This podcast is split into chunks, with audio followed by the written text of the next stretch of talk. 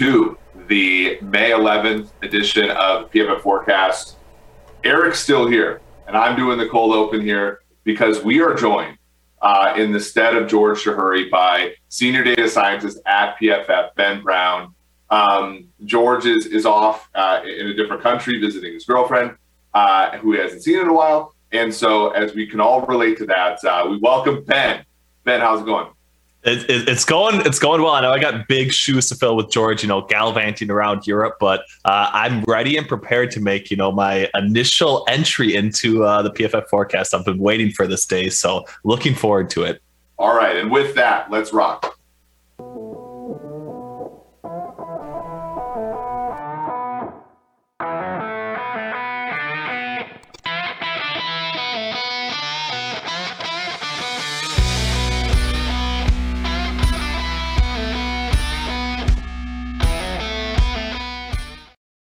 Well, look, that cold open, I, I got to say it extended a little bit into, you know, George doesn't normally let me talk. I am probably of the two of us the more generous of the two. Uh, so, so that certainly uh, was out there. Uh, we do miss George. We were, we are happy for him though, as he gets some time. Uh, some, I don't even think he's taking time off, to be quite honest with you. Right. Uh, he's a very disciplined guy, as everybody that knows and has listened to the show knows. He's far more disciplined than me uh, in almost everything. But I will tell you, uh, much like me, he struggles to take uh, even a moment off of work. So I'm sure uh, he, he's working uh, while while we uh, are without him here. But look, what I really love here, let's just introduce the audience to you for a second. So you joined PFF 2016 part time, a lot like me. Um, you you and I started writing a college football betting column in 2018, um, and then uh, you took the plunge in 2020 during the coronavirus pandemic right. uh, and joined us full time. Uh, you've since been uh, moved to senior data scientist uh, in our group. Um, a, a, long time veteran. You've been betting a lot longer than me. Uh, you are the, the, my infamous betting partner that I talk about on this show, and you are a person who has won uh, a significant amount of money in DFS, college DFS, and things like that. So uh, I'm delighted that you're on here as one of my best friends, but also a great colleague. Uh, and, and, what I like the most here, Ben, is now that George is in here, I can talk about some of the things I like that he finds nauseating. So this podcast, right. we're gonna we're gonna hit a little bit of college football. We're we're gonna dabble. I know uh, Stone Rochelle uh, you know, who directs podcasts for PFF, doesn't want us talking about USFL. We're going to talk a little bit about USFL, just a little bit, uh, and then obviously go over some NFL stuff. Um, ben, uh, you know what? I, it, right now, it seems like the sports. It's not the sports of this, but for us with football, it feels like it. But there's really a lot going on.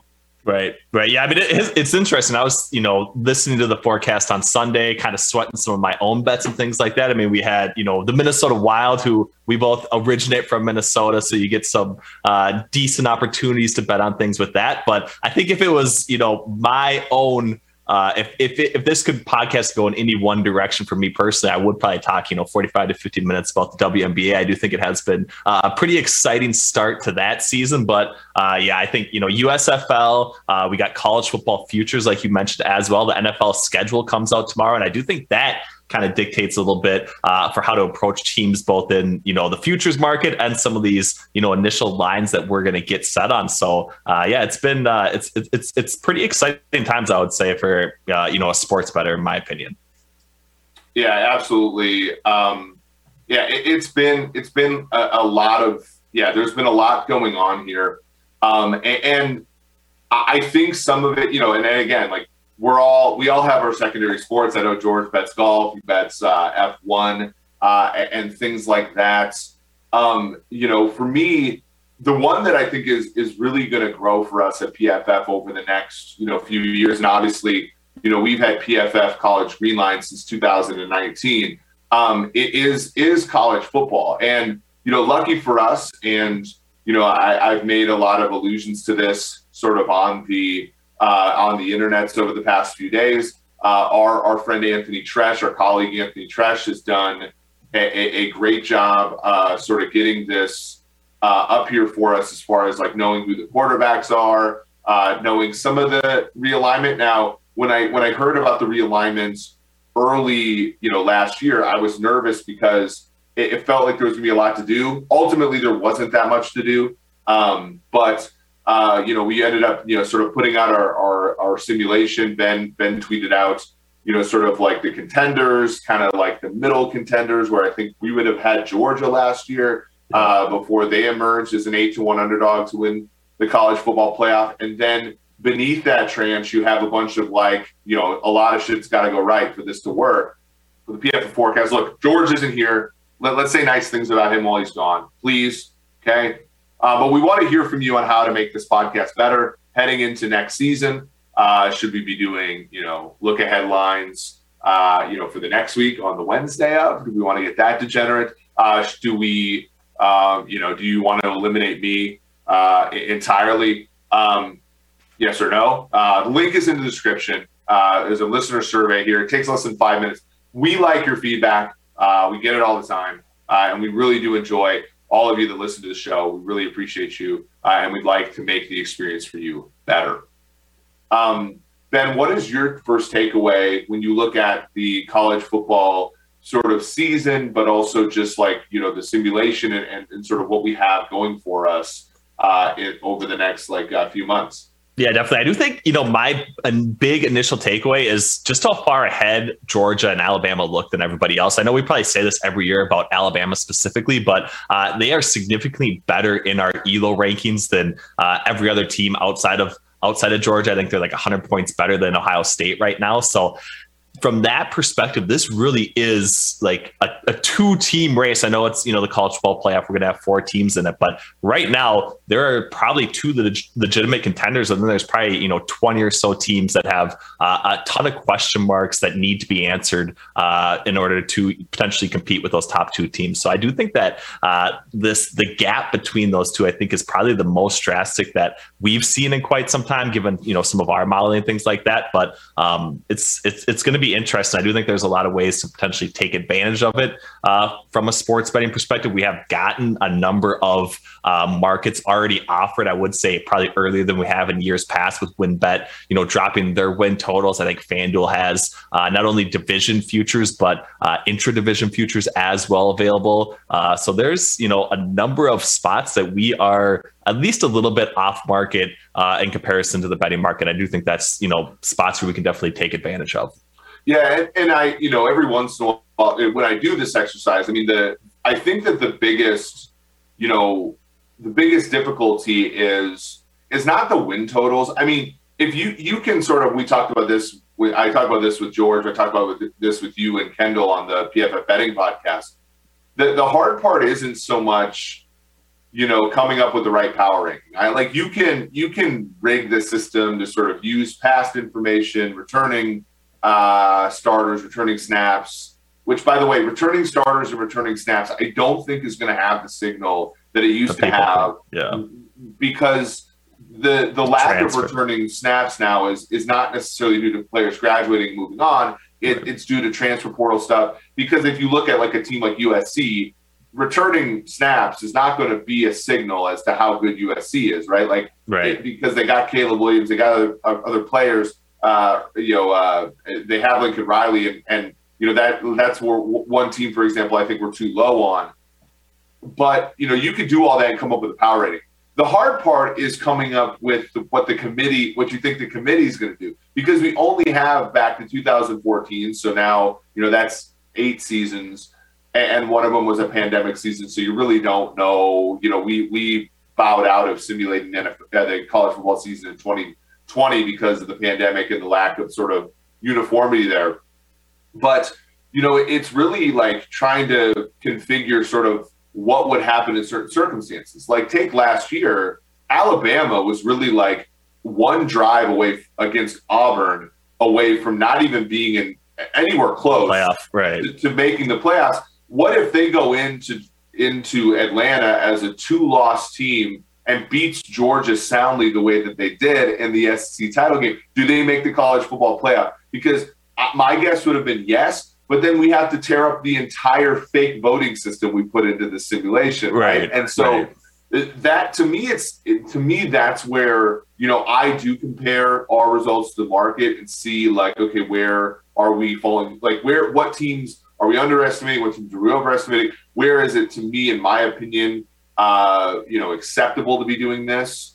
And that's where we are now. Like I think we're a little. I think the market, you know, is painting you know Alabama at two to one, basically across everywhere. Georgia is either second or third favorite, depending upon which book you look at. On DraftKings, they're three to one.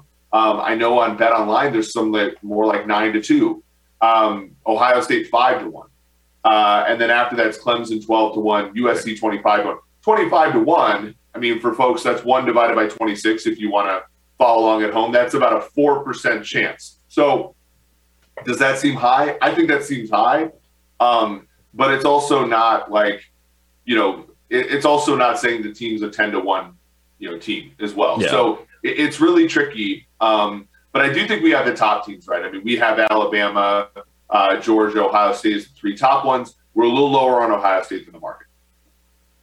A little bit, a little bit. And I do, I do agree with you. I know you kind of tweeted this out as well, but USC uh, is another one, and, and I'm glad you touched on this a little bit because I would say, you know, first starting out, kind of building both the NFL and college football models. Some of the things uh, we probably incorporated. I think you, I think a lot of people just uh, assume there's kind of this like seamless transition between NFL modeling and college football modeling and all these other things. Uh, so a lot of like the continuity aspects of uh, is is the head coach still in place? Is the offensive coordinator still in place? Is the defensive coordinator, quarterback, those sorts of things? Like a lot of that is not necessarily getting completely thrown out the window at the college football level, but it definitely seems to be uh, at least a more difficult problem to model or solve given uh, you know the the the the situations that have been changing so quickly with coaching and with transfer portals and everything else, uh, kind of you know completely changing the makeup of a team from one year to the next. So I do agree with you that you know modeling or building some of these power rankings out, especially early on in this process, uh, has definitely evolved, and I do think that's kind of how you have to stay ahead of the curve. But I think USC uh, is a team that is kind of off market uh, at different books, right? Like if you're looking at DraftKings, they're 25 to 1. Uh, I saw them at 40 to 1 on Caesars here earlier today as well. So there is some decent pricing discrepancies even on these uh, college football championship odds. And I do think that uh, it kind of speaks to uh, the difficulty of judging, you know, teams three through 15 right now and how good those teams actually are. Yeah, 40 to 1, uh, 1 divided by 41. If you want to look at the implied, not implied, but actually just like the break even, that's 2.4%. So you're just looking from book to book you have a 1.5% uh, difference in the odds. You're not going to see that at the top, um, but you're also, you might see it with Georgia, actually, if you look at the BetOnline um, and, and, for example, DraftKings. But, you know, they're, they're not huge differences, but, you know, if you do end up hitting on a long shot like that, obviously you want to have 41, 40 to 1 in your pocket. Then you want to have 25 to 1. So that, uh, of course, is, is uh, a reason to shop around. But I, I do think for me, I, do think that there's still value in doing this exercise right now, even though we don't know who half the quarter. Like we know who half the quarterbacks are. We don't know who half the starters are going to be right, in all likelihood. Right. Um, you know, uh, it was like three consecutive years at this time of year. Tate Martell was a starter for some team, and Miami starting, yeah. starting for any team. So uh, here's a few ones that I, I kind of want to look at um, and, and see what you think. So um, just at the top, Georgia it, under 11 and a half. And this was a good bet, by the way, uh, that you and I made last year. Uh, but it was disappointing in that it takes forever for these things to pay out. But we bet under 11 and a half wins for Clemson, um, which ended up being, I think it was like minus 130, minus 135. Um, I bet that like right before opening night because I figured, look, they could lose to Georgia. We didn't know Georgia was a huge house at that time. Right. Um, and then they did lose to Georgia. But of course, part of the issue with futures, you got to wait, you know, months to get your money. But I, I, do think, like you look at some of these these markets, and at least they're starting, in my opinion, to price more more heavily um, the likelihood that these teams are at least going to drop one game. Right. Um, right. Especially given the college football committee over the last uh, you know couple years has been relatively liberal with who they've allowed in. Multiple teams. So you know, you, you look at two years ago, you had Clemson and Notre Dame from the ACC. That was the year that they played the ACC, both with well, Clemson had a loss, Notre Dame didn't, right? And then they and then they they they uh, Clemson sort of uh, answered the the first loss with the win in the title game. Last year, of course, you had the two teams from the SEC. I don't think you're ever going to have two Big Ten teams in there, but for these for the SEC, ACC, depending upon I think sort of the the structure of the year, they're they're allowing for a loss or two. And you look at these both of these teams, so Georgia and uh, Alabama on win bets uh, over 11 and a half for both these teams plus 200. So you're basically taking two to one that either team will have a perfect season in the regular season, and then under two, uh, uh 11 and a half is minus 250. Now, 50 cents, that's a pretty big, big, uh, especially when you when you when you factor in, uh, you know, that the fact that your money is going to be here from uh, May until basically late November. Um, but what do you think of those two numbers?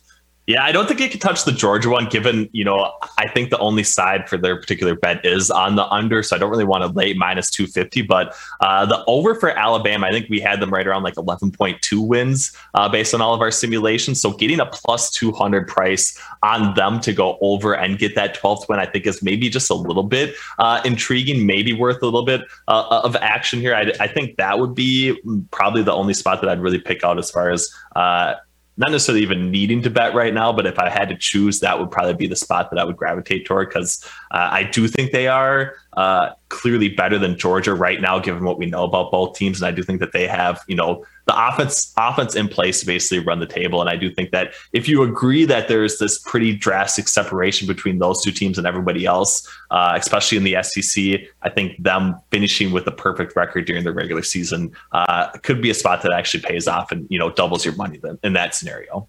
Yeah, absolutely. And you know, if you're getting two to one, you know, it, you know that that's a loser if they lose in the first five or six weeks. But obviously, right. as they sort of get into the later part of the season, and and let's say, you know, again, this is a little bit of strategy. You know, you, you do have to go game by game here. You do have to look at your at your simulations.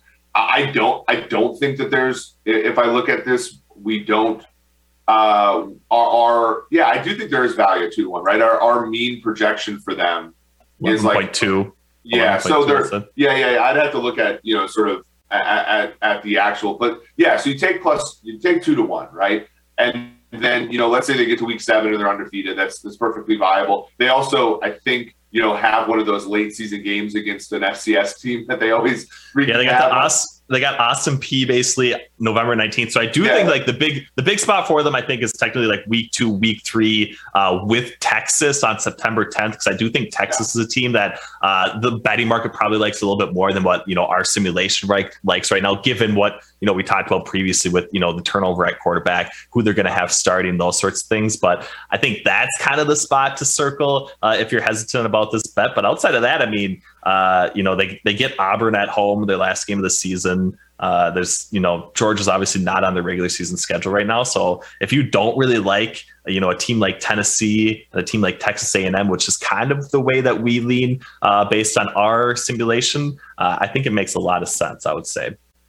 Yeah, yeah. So that, so yeah, that that's that's an interesting one. And again, so if they get by Texas, let's say, and again, if they don't, then you basically lost a two to one bet, right? right. Like that's fine. Or it whatever. happens. But it, but if you get, um, you know, and they'll be more than, I would say against Texas, they'll be laying more than minus two hundred. So even if you don't feel like you don't feel the greatest about that game, like you could always hedge either with the point spread, right? So the point I was trying to get to is later in the season, you know, Alabama is going to be in games where the point spread is going to be two to three touchdowns, right? And so yeah, and so if if you're if, if, it gets to the middle of the season and whether you by your statistics or by our statistics or by just the eye test or whatever, you don't like Alabama to go undefeated, you can probably take the uh, you you could take their their opponents with the points every single time, right? And and even if Alabama squeaks out of those games, you end up winning money on the on the underdog. And if they were to lose outright, then of course you win the money with with taking the underdog on the point spread. Um, you know, that's a way. Again, if you like this bet, there there are outs here for you. I, I think Georgia, as you said, you know, it's going to be hard to replace. I mean, look, they had what five first round picks all on the defensive right. side of the ball. Their offense is okay. Uh, they have a couple great tight ends. They lose George Pickens. Uh, they lose James Cook. Um, you know, the, Zamir White is is great. Um, you know, they're, they're, like I don't, but I don't think they're going to be good enough to to sort of be uh, a run the table team. Um, speaking of people or a team that people think are going to run the table, um, Ohio State over 10 and a half is actually the minus 250 in this one. Uh, under 10 and a half is two to one. Um, th- they're basically saying, look, like Ohio State has has one loss on their schedule. I- I'm interested in this because Ohio State wasn't that good for a lot of times last year. Like when you look at, you know, and obviously they have, you know, they have like a fair uh, amount um, uh, of returning players. CJ Stroud, uh, of course, is, um, uh, you know, uh, CJ Stroud is, of course, like coming back, um, and, and, he's going to be great. Um, I, I think, though, you know, they just weren't like it's a team that where it really does get difficult uh, to sustain excellence week to week. Where I'm not saying I'm gonna I'm gonna lay the you know take two to one to go under here, um, but I'm not you know like last year. I mean, you had you had one loss in the regular season that was to Oregon. Oregon really did sort of beat them up a little bit. Um, and, and and throughout that, you also had you know basically, you know, uh, Tulsa gave them a game for a little bit. Right. Penn State gave them a game for a little bit. Nebraska gave them a game for a little bit. Um, you know, obviously, then they got rolled by Michigan in the, you know, uh, in, in, that game. So actually, they did, they would have gone under this because that was actually not the Big Ten title game. Uh, Michigan played uh, Iowa, Iowa, right? Yeah, Big Ten West cha- uh, champion there. So again, like this is one where I'm not saying I, would not lay minus 250 for them to go over 10 and a half. Yeah, there's there's no way basically, right? They do open with basically Notre Dame uh, at home. They also do get Michigan at home to kind of end their regular season. But uh, I agree with you. I do think CJ Stroud, obviously really good, uh, you know, quarterback prospect. Maybe is going to have to elevate, you know, the wide receiver room just a little bit. They do have, you know, Jaxon Smith, uh, you know, to fill the void with Chris Olave and Garrett Wilson both leaving. But I, I still think there might be, you know, a little bit of, you know, speed bumps early on, especially in that Notre Dame matchup uh, to start the season. They obviously have a couple cup cupcake games after that, but uh, I think there's there's definitely maybe a loss to be found on their particular schedule. So I'm I'm with you. I don't I don't really think there's any play but going uh, under for them as well. It's probably a spot I'm going to avoid uh, and maybe just you know probably fade them on some gain lines if I'm not overly excited about you know news that is coming out for them uh, as the kind of break camp. But uh, I think for now, if I was forced to take a side, it would definitely be on under for Ohio State as well. Yeah, Michigan nine and a half under is minus one forty. Uh, you know, that's one again. Cade McNamara. You know, we'll we'll see how much he can grow and evolve. You know, quarterbacks for the Wolverines have not really. I mean, you had the Shea Pattersons, you've had you know folks like that that really haven't evolved into the players uh, that necessarily uh, you need to be consistent contenders. Now, of course, they made they were the two seed in the college football playoffs, so they certainly got far last year. Um, but it, but it is telling that their win total is nine and a half and, juiced under there. Uh, no Aidan Hutchinson, uh, no Dax Hill, uh, a few others uh, gone as well. The one that we like a lot, though, Ben, uh, t- talk to me about this one. Tennessee under eight and a half, uh, fifth most difficult schedule in college football this year. Um, tough conference. What what do you think about this this bet? I think this is the one we want to put our stamp of approval on. Yeah, we had to put our stamp of on this one, right? I mean, Hendon Hooker just hasn't been a guy that we've been overly excited about. Hasn't really graded exceptionally well at the quarterback position, PFF's grading system. They also have Joe Milton behind him, but uh, I think it's going to be Hooker to start this season. But this is this is like two games over what our simulation has. Like you said, fifth most difficult schedule, uh, playing in the SEC East, have a number of really difficult opponents. I don't really think, uh, you know, they're one kind of you know, star skill position player Velus Jones, who's been, you know, much maligned as the draft pick for the Chicago Bears. Uh, that was kind of their one real source of offense last year. Um, so I'm interested to see how they kind of perform at the wide receiver position. But I think that overall, uh, the market has probably been higher on Tennessee than what they should have been in the past couple years. And I do think that in 2022, especially, uh, they're a spot to definitely fake because I don't think that Hendon Hooker is probably going to be able to uh, elevate the talent of those around him to the point where they're going to be able to get, you know, know nine wins, which is uh, a pretty drastic off market spot from our current simulation. So I think this one probably my favorite college football bet right now, and definitely a spot that uh, I'm locking in for sure. Yeah, absolutely. Um, awesome. So a couple ones that that we also like here that are that are per our simulation: Minnesota to win the Big Ten West at nine to one. Uh, what was the number that we got Iowa at? Was that like that was ten to one, right? Twelve to one.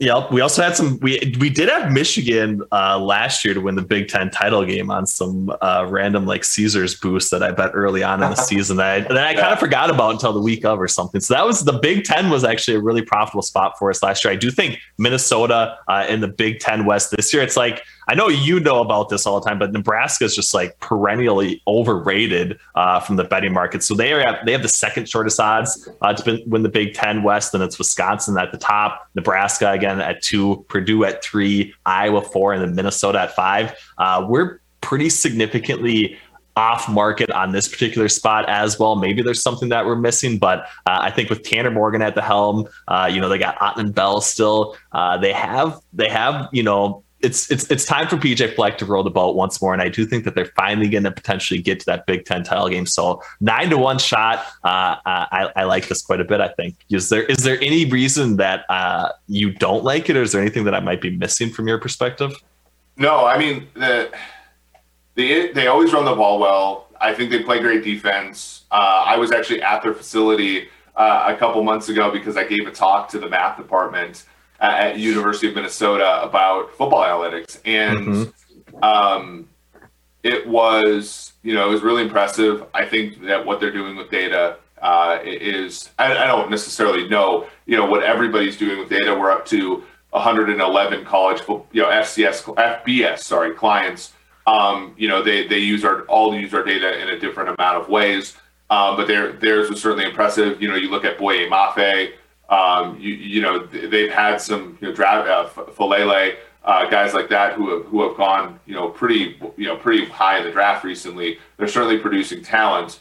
Um, here's one, and I guess like the cat could be out of the bag here. This might be baked into our numbers. I, I was always like vocally anti-Oregon last year. Mm-hmm. Um, Utah to win the Pac-12 at five to one seems reasonable. Um, you know, Rising's a good quarterback. Um, you know, they they just have you know Tavion Thomas. I still think is there. You could I could be wrong, like, but you know they they were really good last year, and they were really and Utah's that kind of team where you know us numbers guys, you know, we get sort of a reputation for not liking these kind of teams, but you know the, team where they just they just kind of kick your ass, right? Yeah, and they just on the ball. Yeah, and and you know I think it was a disappointing loss to Ohio State in the bowl game. Um, you know they had a lead there. Uh, they did cover, but it was they did not win. Um, you know, but the, but they also showed in that game that they can sort of go and score with a team like Ohio State. Um, in that Pac-12, like I think they're just tougher than everybody else, but they also can sort of flank people as well, which is not necessarily a characteristic of Utah that we're used to. So that's another one that I really like. Yeah. Um, Tavion Thomas is in the fold for Utah this year. So, yeah, I mean, they have pretty good, you know, quarterback, running back, returning, decent offensive line as well. So I'm with you. My only, my only hesitation with this particular spot is our evaluation of USC, right? And I think, you know, you said it already. I kind of mentioned it previously, but they're a spot where we are maybe just a little bit lower than the market. If we are wrong on that, they're going to be the team in the Pac-12 that ends up winning it. I would say so. Uh, this it feels like maybe it's setting up something like the Los Angeles Rams for the in the NFL season last year, uh, where we maybe just you know missed on a little bit. That could be USC in 2022, but if it's not, I do think Utah makes you know a ton of sense to win the Pac-12. Yeah. All right. This podcast sponsored by Sunday. Does your lawn have weeds, bare patches, or pet spot? I think I'm three for three on this. By the way. Um, I caved, I got pets. I caved, I got a house. Uh, so you're going to be dealing with all this. Sunday can help you solve all these problems and more the easy way. They got everything you need from fertilizer to seeds to weed control, and it's all delivered right to your door. By the way, I think you know the delivery person should be more gregarious about it. I, I think the, the the biggest thing about lawn care is not the health uh, uh of the of the grass; it's the uh, esteem that you gain uh, from from having a great lawn. So make sure that uh, everybody knows that you're getting uh, delivered Sunday here. Sunday can help you grow beautiful lawn without the guesswork or the nasty chemicals. Their custom plans include fertilizer and everything you need to easily care for your lawn. You can feel good with kids and pets being around. Uh, just attach the ready to use pouch to a garden hose and spray. Takes less than 15 minutes. So it's even like the, the length uh, of a USFL uh, halftime show uh, there to, to take care of your lawn. Uh, and Sunday is offering our listeners 20% off. Full season plans start at $129. You get 20% off at checkdown when you get uh, when you visit getsunday.com slash forecast. That's 20% off your custom plan at getsunday.com backslash forecast. Um, awesome. Okay, so let's move on to a little bit of NFL talk before we finish with some best bets for the week uh, on the USFL uh, and maybe even some uh, a little bit of a sprinkle on the WNBA.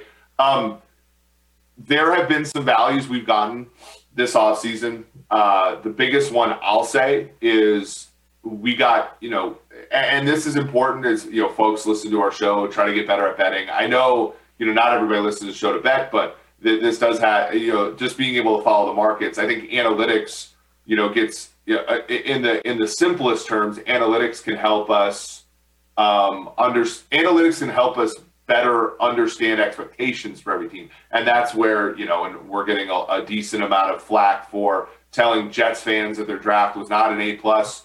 Um, you know, uh, they're feeling themselves right now, and maybe they should be. I, you know, they did draft some pretty good players in the top ten. Uh, you can debate, you know, their their second two top picks, um, but but you know, uh, the you know to face facts. I mean, their win total is five and a half. They're eighteen to one to win their own division it's it's going to be a while in all likelihood um, before they're good uh, again. But um, you know, I I think you know it, it's good to see how expectations have changed. The one that has changed the most, um, you know, Chargers were basically what plus four twenty five to win the division. Uh, the AFC West, they are now and behind Denver, and I think there was a realistic reason why they're behind Denver. They were behind Denver uh, in large part because Denver had an easier schedule and and I think people talk themselves out of almost all of Russell Wilson's warts. I think now that they're basically plus 250 and on par with Denver, it is for a couple reasons. I think they're not as good defensively as Denver is. Right. But but Kansas City, the team that sort of gives them the bugaboo every year, is not as good offensively. Right. So in that like sort of one to one matchup, they probably could do better. Whereas I think Denver has always given the Chiefs fits on defense. It's always been that sort of like, I mean, you think about the two matchups last year, it was like 23 9. It was one of the best unders in, in the history of the world. Uh, that Sunday night game, George and I had as the lock of the week. And then you had that Saturday game to end the year, week 18, where they needed a Nick Bolton uh, fumble return and some luck, I think, to beat Drew Lock and the Broncos. Like, they've always like kind of had the defense and the squirreliness to mess around with the Chiefs, even though they haven't beaten them since 2015. Um, whereas the Chargers sort of on a um, on a very um, you know sort of uh, the Chargers are sort of a weaker version of the Chiefs, and I think as the Chiefs got weaker, like I think people looked at the Chargers and said, okay, maybe they're more on par, and, they scooted those odds up as the Chiefs traded Tyreek Hill. Yeah, I do think, and I also think there's like this assumption that uh, you know, Brandon Staley's basically going to be able to overhaul this defense in the second year. That's kind of his, you know, was his MO coming up as the defensive coordinator. They obviously got the, you know, the splashy free agent signing with JC Jackson. So I do think that's kind of, you know, projecting out with the betting market and expectation that the defensively they should be a lot better. And like you said, Kansas City probably uh, isn't going to be you know as as much of a as much of a top unit as they were uh, in prior years. Maybe Tyreek Hill matters a little bit more. Uh, maybe it's not as seamless. You know filling in, you know, a bunch of guys to handle uh, a lot of those targets in the in the in the absence of you know Tyreek Hill. Uh, but I think you know at plus two fifty, I'm definitely not betting it because you know we probably got a little bit of an off market number with Caesars them being late to uh, move down on uh, the Los Angeles Chargers after they're kind of you know what what most would consider a pretty big hit from a free agent class. So uh, I think that they still make a lot of sense to win uh, the AFC West. But I don't know what if you had to bet a team to win the AFC West right now, given the current odds, uh, who would you be on? I guess is the real question. Yeah, and, and just to be upfront, I have a four a plus four hundred ticket on on we do uh, on on the Chargers.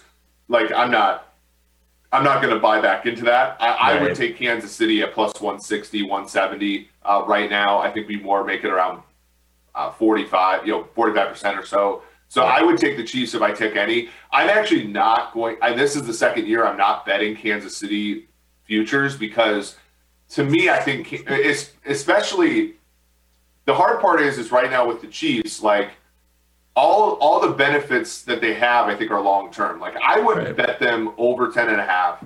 I wouldn't bet them to make the playoffs, obviously. I think that's like minus 250 or something. I wouldn't bet them to win the AFC West. If I bet anything now, it'd be like to win the AFC or to win the Super Bowl. And even then, I think that those aren't values right now. Right. I, I, think that the Chiefs are, are, are in a, a, combination of being overvalued right now and are, but uh, they're, they're, I think the market has correctly pegged that they're not as strong as they used to be, but I still think they're overvalued, uh, especially the way that I see them, which is I think that they're a classic candidate this year to sort of make the playoffs as a five seed that no one is thinking about and make a run. Get hot, yeah. I yeah, mean, that's but, that's got to be the hope, right? Because I do think you know, even last year with with Tyreek Hill, like Patrick Mahomes just didn't look, I would say, anywhere close to as dominant every single play like he has yeah. uh, in in previous seasons, right? And I think that is probably uh, what's creeping in that sort of you know uh, recency bias for how well he actually played, especially you know in the mid part of uh, of last season. I do think that's creeping into a lot of people's mentality. So I would say uh, I might be a little bit opposite. I do think that. Uh, I think they might be almost not necessarily undervalued, but I think they might be getting to the point where they could almost be a buying spot. But it, it's tough to uh, it's tough to back, I guess, their futures when you are betting them almost every week, which is probably probably what's going to happen again this year. So we'll see. But look, if, if they come out and look, I I love the team; it's my favorite team. If they come out right. and they so they go they start apparently with Houston at home and then at, uh, against the no sorry Houston in Houston and then and then home to the Chargers on Thursday Night Football. They get a mini bye, and then there's a chance they're going to go to Indianapolis, a game I kind of want to go to because it's only right. hours away.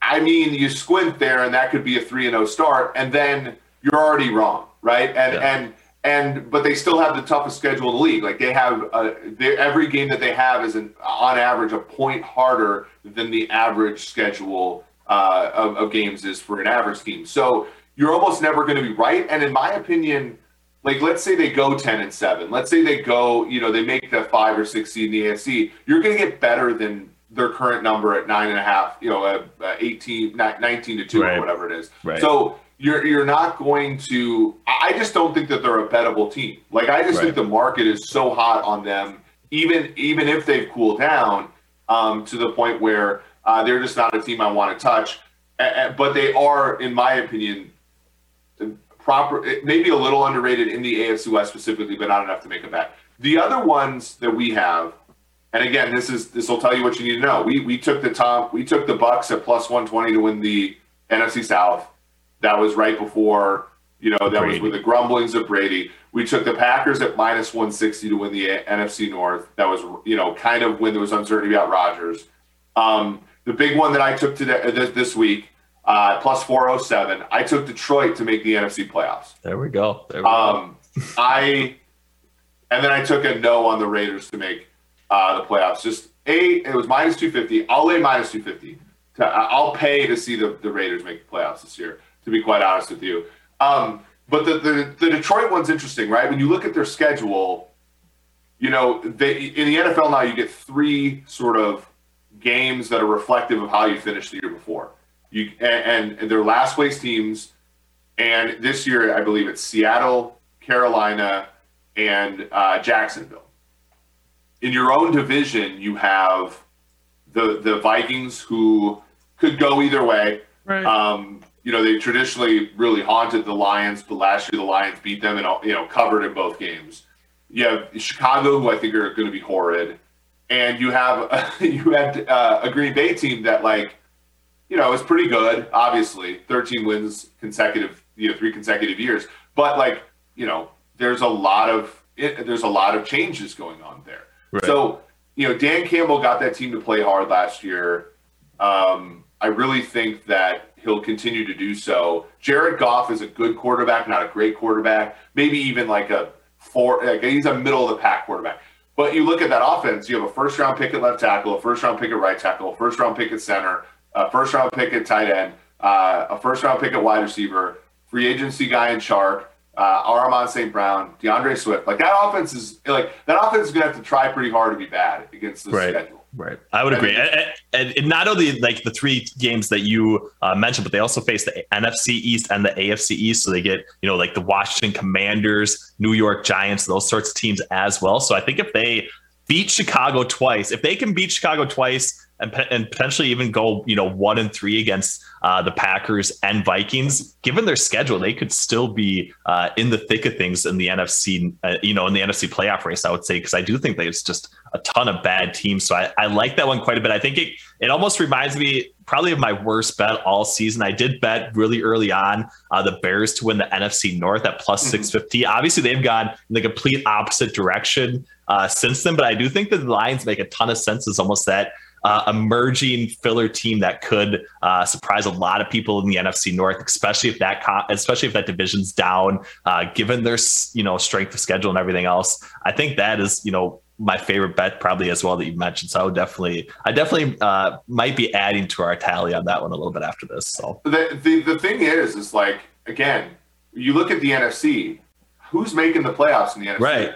Right. Yeah, you know, like Minnesota, and again, like you know, you you and I both grew up rooting for the Vikings, and like you know, we we've seen this song and dance a million times.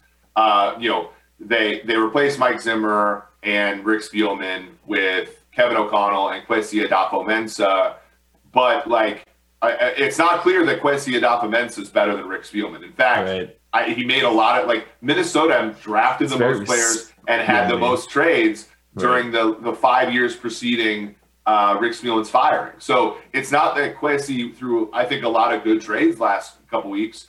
And it's not like he's doing anything that Spielman didn't, right? right? right? And and so it's all about you know whether or not they draft good players, which is mostly a roll of the dice at every single pick. And then they obviously opted into Kirk Cousins, and we know the limitations in that approach. He was 17th last year in wins above replacement for dollars spent. And so when you're average at the quarterback position relative to cost, you have to be a plus team everywhere else, including coaching.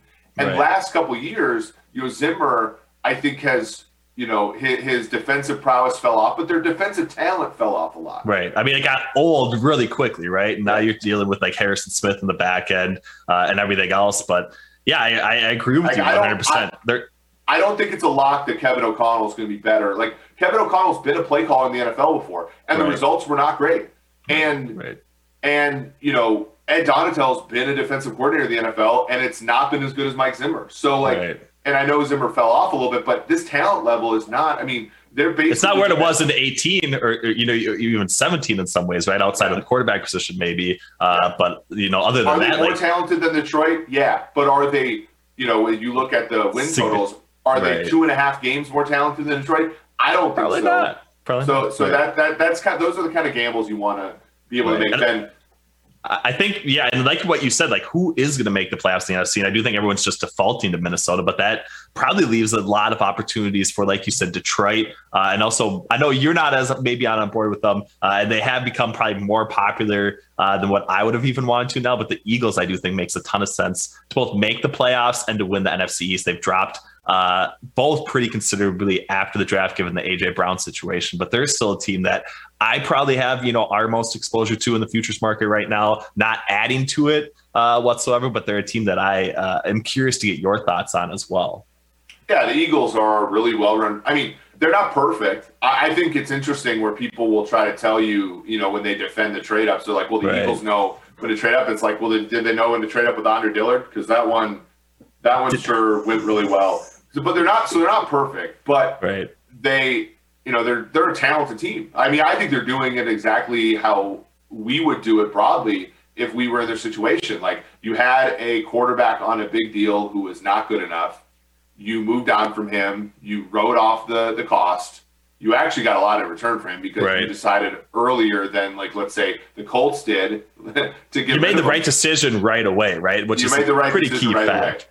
Right. And, and and Hurts, you know, Hurts was the most valuable quarterback in the NFL last year. You know, if you look at wins above replacement per dollar spent. Of course, we don't right. think he's the best quarterback in the league, but per dollar spent, you're getting as good a value there. So then you can you have so much more. You, you have houses money to spend on the rest of the right. roster. And last year it wasn't a great roster. I mean, I bet under them because I thought that you know Kevin Gannon wasn't necessarily a proven commodity, and Nick Sirianni wasn't. And early on, that made sense. They had one of the, like, right. the least uh, what I would like you know through KPIs and stuff. One of the least uh, what I would say is like uh, imaginative defenses out there. And then you know, and then on offense, they really had to change and and and go with Hurts's strengths. Now the question then becomes: They get AJ Brown, you know, DeVonta Smith's a year older. Do they try to test out Hertz? Do they try to say, look, you know, you can we can win ten games with you running the ball thirteen times, but if you're going to be the quarterback for this team long term, you're going to have right. to be a drop back passer. If they do that, they might struggle more than we think.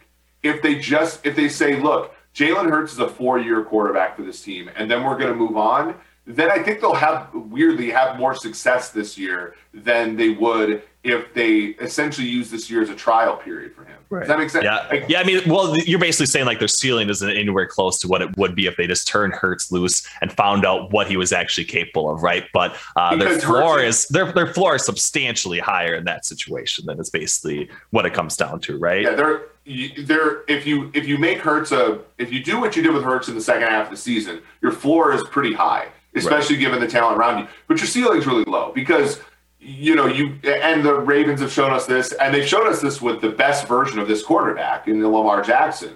Um, but like, but they showed us this is you know with you know uh, if you don't develop the guy as a drop back passer, then you you are limited because the truly great teams in the league have great drop back passers. In a weak NFC with you know where you're maybe the sixth best team Mm-hmm. I, I don't know what I would do. I would, I, in, in, my opinion, I try to find out in other ways if Jalen Hurts is the quarterback right. than, than on the field type of stuff.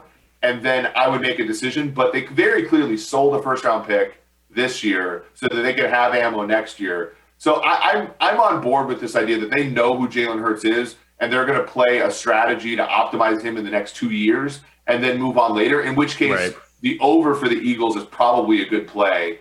Um, and, and again, it's who, who's going to make the playoffs this conference. I mean, there's basically a 50 50 chance Dallas is kind of who they were last year, which is the class of that division and an unquestioned playoff team. You know, Rams are probably that, Tampa's probably that, and Green Bay's probably that. And then from there, like the Niners, every single year, the Niners either lose 10 games or they make the NFC Championship. Right. That's how it's been for a decade. It's uh, every other. It's every other. This is yeah. the other year, basically, right? Yeah, and Arizona, you know, and then Trey Lance is, is certainly the guy there uh, who who's going to have to answer all the questions. Um, the you know the Cardinals, I think, were the most fraudulent 11 win team we've seen in a long time right. last year. We'll, we'll, see if they can emerge, but losing Hopkins for six weeks certainly doesn't help them. Uh, Seattle stinks, and you look at the NFC North. You know, Minnesota, Detroit, and and Chicago all stink. Um, and, and, the NFC East, Washington and, and New York Giants thing, and, right. and, the NFC South is the worst is is worse than all three of the divisions we already right. It's the worst division of football, right outside of Tom Brady. So it's yeah, it's so it is crazy. I mean, the, the thing is like people are legitimately talking themselves into betting Washington and the New York Giants to make the playoffs this year, which is just like you know mind blowing in a lot of ways, right? So it's and I wonder if you bet if you bet either or. I right. wonder if you bet either or, could you get that to actually work? Um, Right. You know that that's uh, you know that I, that would require the Eagles, I would say, falling off and the Dallas being absolutely horrid. I would say in some ways, but uh, it could feasibly happen. I don't know. It's it is crazy because there's, there's really it's really hard to find six or seven playoff teams in the NFC right now. So yeah, yeah. So so in that way, I think a team like Detroit, where where I think they're being undervalued, basically, you know, at plus four oh seven, you're you're saying they don't have a, a greater than twenty percent chance to make the playoffs. I reject that notion soundly. Um, okay. All right. Right now, you can get 25% off any PFF subscription if you use the code forecast. Look, we're, we're it, it's it's not necessarily heavy football time right now, but it's going to become heavy football time pretty soon here. Uh, and, what can you get with a PFF subscription? All PFF's locked article content. So great work by people like Sam Monson, Kevin Cole, Timo Riske, Ben Brown, uh, Trevor Sikkema, uh, Austin Gale, everybody there uh, that that produces great football content. Anthony Treash, if you love college football, Ben Linsey, one of the better up and coming writers we have. Uh, all those people, you can get access to their content. Fantasy football rankings and projections coming soon. That's you know Ben, you know Nathan Jahnke, one of the most uh, accurate projectors we have in the industry, uh, and data and grades from the entire 2021 season and upcoming 2022 season. Support the pod and use the promo code forecast for 25% off any sub. All right, so Stone, we talked for a solid 45 here about real football, college football, NFL football. Um, let's indulge just for a little bit while while uh, you know George is out of town here. Let's indulge a little bit in in the United States Football League. I gotta say, man, real first, football league. Yeah, first week and last, like first week and week four last week, we were we were winners in that league. The middle two weeks were a bloodbath. I, for me, it was it was the most frustrating thing, and it was emblematic in a game that we actually won, which was the Sunday afternoon game, uh, New Orleans versus the New Jersey Generals, or no, the Houston Gamblers. Sorry, right. and a game where you know early in the week we laid three and a half with the New Orleans Breakers. Kyle Sloter, best quarterback probably in the league.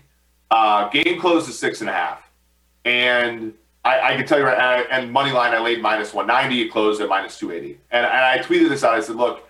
Uh, today you're going to get to find out what laying minus 190 and, and, and seeing a game close minus 280 in a football game and still losing feels like because you don't get that in the NFL, right? You just don't get these huge line movements in the NFL because of how efficient the league is.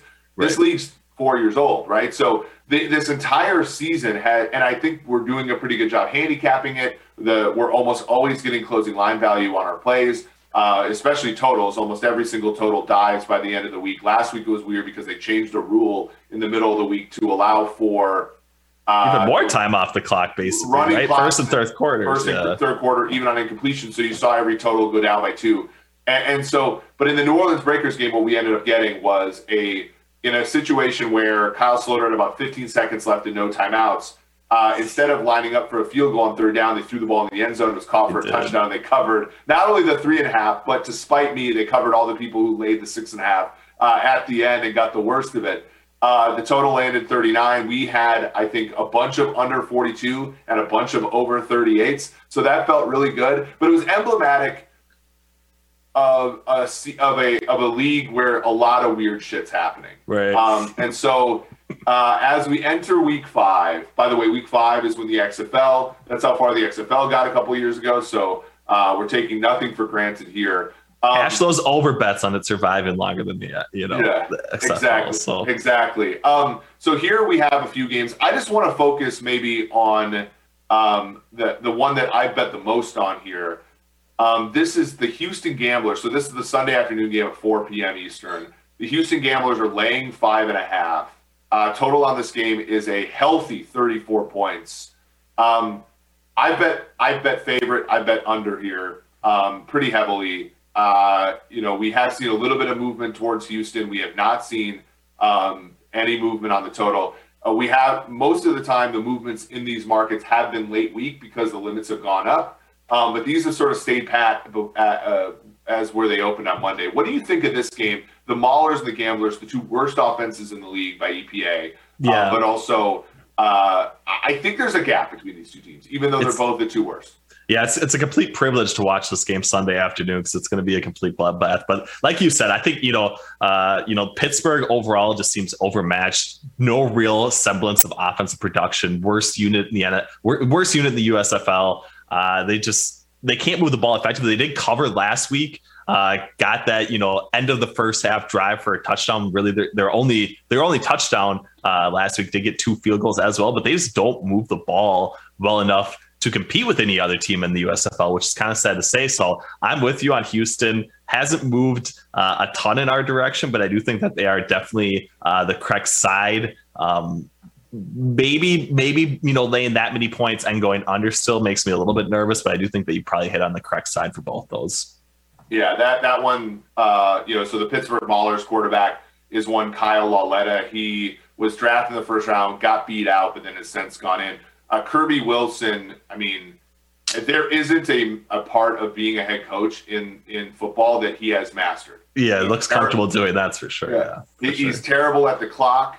Um, there was an instance, and again, this is where like, look, and Sam Schwartzstein, one of my one of my good friends in the industry, ran the the, the rules for the XFL. I thought was doing a great job. Anybody that's going to start a league you need good coaching. Like you can't Right. just have Todd Haley's of the world because they were bad at they were well that, and, and Haley wasn't that bad, but like they were just a failed version of of the thing we're trying to change right now, which Exactly. coaches don't know how to handle the clock, they don't know how to handle fourth downs, they don't know. There's been a lot of over 55 yard field goals kicked in this league when And kickers can't make 25 yarders. Right. Yeah. And it's just like you're giving up field position. And what I love about these leagues, and again, this is this this is what George rolls his eyes at because he's, you know, George loves football, but not in the same way I do. The thing I love about this league is it's a throwback to the games that were played previously. The quarterbacks don't matter as much because they all suck. And the running backs matter more because you have to be able to run the ball, and every running back in the league is good, right? Not every Right. left tackle in this league is good, but every running back in this league is good. And field position matters, right? When Right. Patrick Mahomes and, and, and Justin Herbert are the two quarterbacks, field position doesn't matter, right? When your quarterbacks are Clayton Thorson and Kyle Lauletta, the field position matters. And if you're kicking 55 yard right. field goals, it, it's really a dumb decision. Okay. Yeah. You hit on a really interesting, yeah. You hit on the good point. Uh, I, I couldn't agree more with all of it, to be honest with you, because it does make so much sense where the league is currently at and where it's probably headed. So, Yeah, so here's another one that I really like, and this is one where, uh, again, to kind of get a, an eye into sort of how Ben and I bet. This one is on Saturday at three o'clock. The New Orleans Breakers against the New Jersey Generals.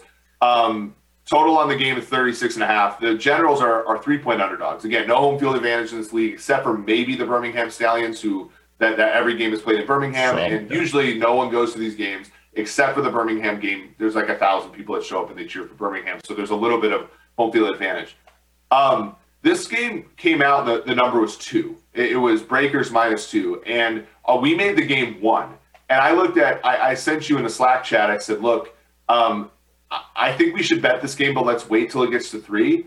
Um, the reason being is, you know, the Breakers kind of did everything last week that bettors love. They outgained their opponent by a shit ton. They they were efficient. Their defense was amazing. Like uh, the Houston Gamblers running back went from like a 150 yard game to like having 12 carries for eight yards. New Orleans dominated Houston and barely won and barely covered. Right. And usually there's value on backing that team the next week because everybody remembers the results. Now, betting markets are sharper than that, I think.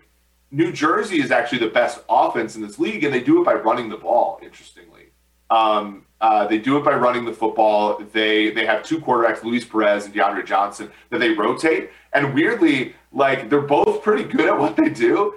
Um, right. but it's a slower type of game. So interestingly, I, I like I like New Jersey plus three here, even though I do like the Breakers long term. I like New Jersey in the futures market as well because they're the best team in the bad conference. Right, Uh, right. You know, the Breakers and the uh, Stallions, the two best teams in the league, both play in another conference. Like New Jersey, I mean, basically New Jersey's on the way to be playing, you know, Case Cookus and the Philadelphia Stars in the championship. Exactly. Uh, so they got yeah. To Yeah. get to there, so I do. Th- I do think they are buy in the futures market. I do kind of agree with you. Uh, we basically have them both as the two best offenses uh, according to PFF grading as a unit. So Breakers are actually first by just a little bit. Generals are second. I do think, uh, like you said, Breakers and Generals both really good from a rushing perspective as well. I do think New Orleans has probably the best wide receiver. Did win us, uh, you know, that game like you mentioned last week, Jonathan Adams. I'm I'm buying his jersey, so it does pain me uh, to go against New Orleans this week. But I'm with you. I think plus three is just a little bit too much for the Generals. So I like it. I like it. So Yeah, yeah. So that one I would take, and honestly, like, so this is the tricky one. New Orleans and New Jersey both have great, good offenses in this league. Good Right. offenses in this league, and as such, you see the total at 36 and a half. Every single, it, every single New Orleans game has gone under the opening total. And and I think last week you could you can make like I think it did close at 39 and a half. So technically all their games have gone under even though Kyle Sloter has made throws that he's needed to make, they're a very slow, they're a very run, run, pass offense, which has, you know, fat, it has the fat tail that I don't like when I'm betting an over. Furthermore, the New Jersey Generals run the ball a lot. Like in the first Right. game of the season, they ran the ball 24 consecutive plays. So even though both teams are good on offense, they're slow on offense. And it's sort of like that Philip Rivers, like uh, Los Angeles Chargers 2018, where they're a good offense, but they play like 20 fewer plays than the average team or whatever. And you, and unders were such a send in that league. in, right. in that uh, time period. So I'll take under 36 and a half in this game in addition to plus three. If you have a book that'll let you parlay those, I, I do think that there is tease value. Them up. Yeah. Yeah. And, and, I don't know if you tease a total, but uh, in this league, I, you know, obviously we don't have enough data to know you shouldn't tease totals in a normal football league, but the the plus three under 36 and a half is something that I, I don't mind at all. Uh, the, the other two games, they're, they're kind of throwaways. The, the uh, Friday night game, 8 p.m., Michigan Panthers, coached by Jeff Fisher. They're two point underdogs against Tampa Bay, coached by Todd Haley. Uh, you know, that's if you want, you know, bottom feeder head coaches from the 2012 season, uh, you know, for for a hundred dollars, Alex. That that's that that's that game. Enjoy your uh, Friday night in that yeah, one. the, the sure, total so. the total is 33 and a half. Jordan Ta'amu is the quarterback for the Bandits. Uh, Shea Patterson, I believe, uh, if Paxton Lynch isn't healthy, will be the quarterback for the Michigan Panthers. I, I, you know, I, I don't really want to touch this game at all. 33 and a half too low. I, I can't I can't stomach back in the bandits after last Sunday's performance no. base or last Saturday night's performance base. So that was I think yeah. I think if we didn't get the New Orleans Breakers through the back door last week, I probably would have quit betting USFL. But thankfully, uh, we can continue because that was that yeah. was one of the more painful uh, well, let, bets let, I've experienced quite some time. Let's actually close on that because it does it does it does prevent it provide a story uh, for what it's like to bet sports because in my opinion, betting sports is about getting the best of it. And betting sports is also, and I was actually talking to one of my friends who works uh, in the NFL uh, a couple days ago. We were talking about uh, he wanted a reference for something, and uh, and we were and we were chatting about sports betting because obviously somebody who works in the NFL can't bet sports. Um, but I, I said, but you're you have to have the temperament of a sports better, right? Like there are weeks where you sort of um, you you know you have weeks where you sort of like you do you get the best of it, right? right. And things just don't work out, and that's that's kind of how uh, the the world works. So in this game, uh, so it was the Birmingham Stallions versus Tampa Bay. Tampa Bay um, was five, you know, four point underdogs at the at the apex. Um, th- there were reports that J'Mar Smith, who has been one of the best quarterbacks in the league, had COVID and wasn't going to play.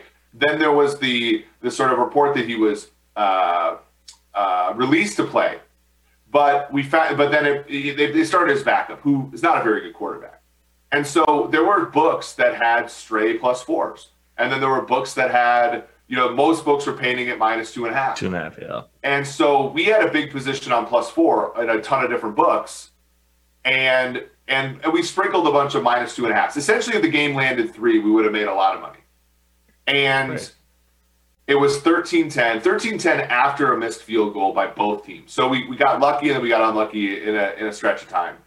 And um, instead of punting and pinning this team deep uh, the tampa bay bandits coached by todd haley uh, kicked like a you know kicked a pretty long field goal to try to tie the game. And of course it doesn't go in because it's a usfl kicker if he was right. any good to be in the nfl and it left just enough time for the Stallions to bleed a bunch of time, but not enough. Not time. enough. Not enough to bleed not at all, right? and so and and so they get inside the ten. They get three plays. It was and, like a two. What was it like? Two minutes or just hit the two yeah. minute warning when they got inside and, the ten yard line or something. And Haley like kind of messed up his timeout structure too. Like he of let course. the first like forty seconds go off, and then called two times. He let they had first down inside the two minute warning, and he let the 40 seconds go off after first down, and then took timeouts on second and third down, yeah. which you should always let it go. You should always go timeout, timeout, and then make the other offense make a decision. And usually that decision will be running the ball because they want to take the 40 seconds off. But if they decide to throw, you you get preserved, right? You get time preserved and all that kind of stuff. So it was a stupid decision. And of course, Birmingham kicks a field goal, wins by six, and we lose, you know, probably 60% of our bets and win the other 40, which was a small loss, but it could have ended up being a huge win. And, right. you know, I'm walking around, I'm just like pissed off, but it's like, again, you got the best of it, right? You, you got right. a, a, great amount of money on an outcome that in this league with such low totals uh, was, was relatively, you know, it was, was live. It was live basically the whole game, right? Even like 10 10 at halftime or whatever. It was like setting up really well. Uh, if we could have gotten to what I think you said 21 18, we would have hit like both middles on the spread yeah, and we had a middle something total, like that. Yeah. yeah, we, we, we had small loss. We paid the VIG on the total. But yeah, so th- that's life of betting. And, and of course, you know, uh, you and I bet together, so it's sort of fun to do this on the show. George and I don't don't bet together, but we we bet on a lot of the same things. So uh, that's a dynamic that's that's inherent in the show as well. So um, this was fun, Ben. Hopefully we can do this again. Uh, I'm glad. Uh, you know, thank you to George for allowing us to do this without him. I think this is the first time that one of us. I think I think George hosted the show with Nora Princiotti for half the show after I had to leave. But this is the first full show where we have one of us and not the other one of us. Um, we're going to go ahead uh, and and we'll be back on on Sunday uh, with me and George. But Ben, thank you, thank you a lot for joining us. I appreciate it. Thanks for having me on, Forecast. All right, and and so uh, we'll we'll be back on Sunday. Uh, stay classy, uh, stay classy, America.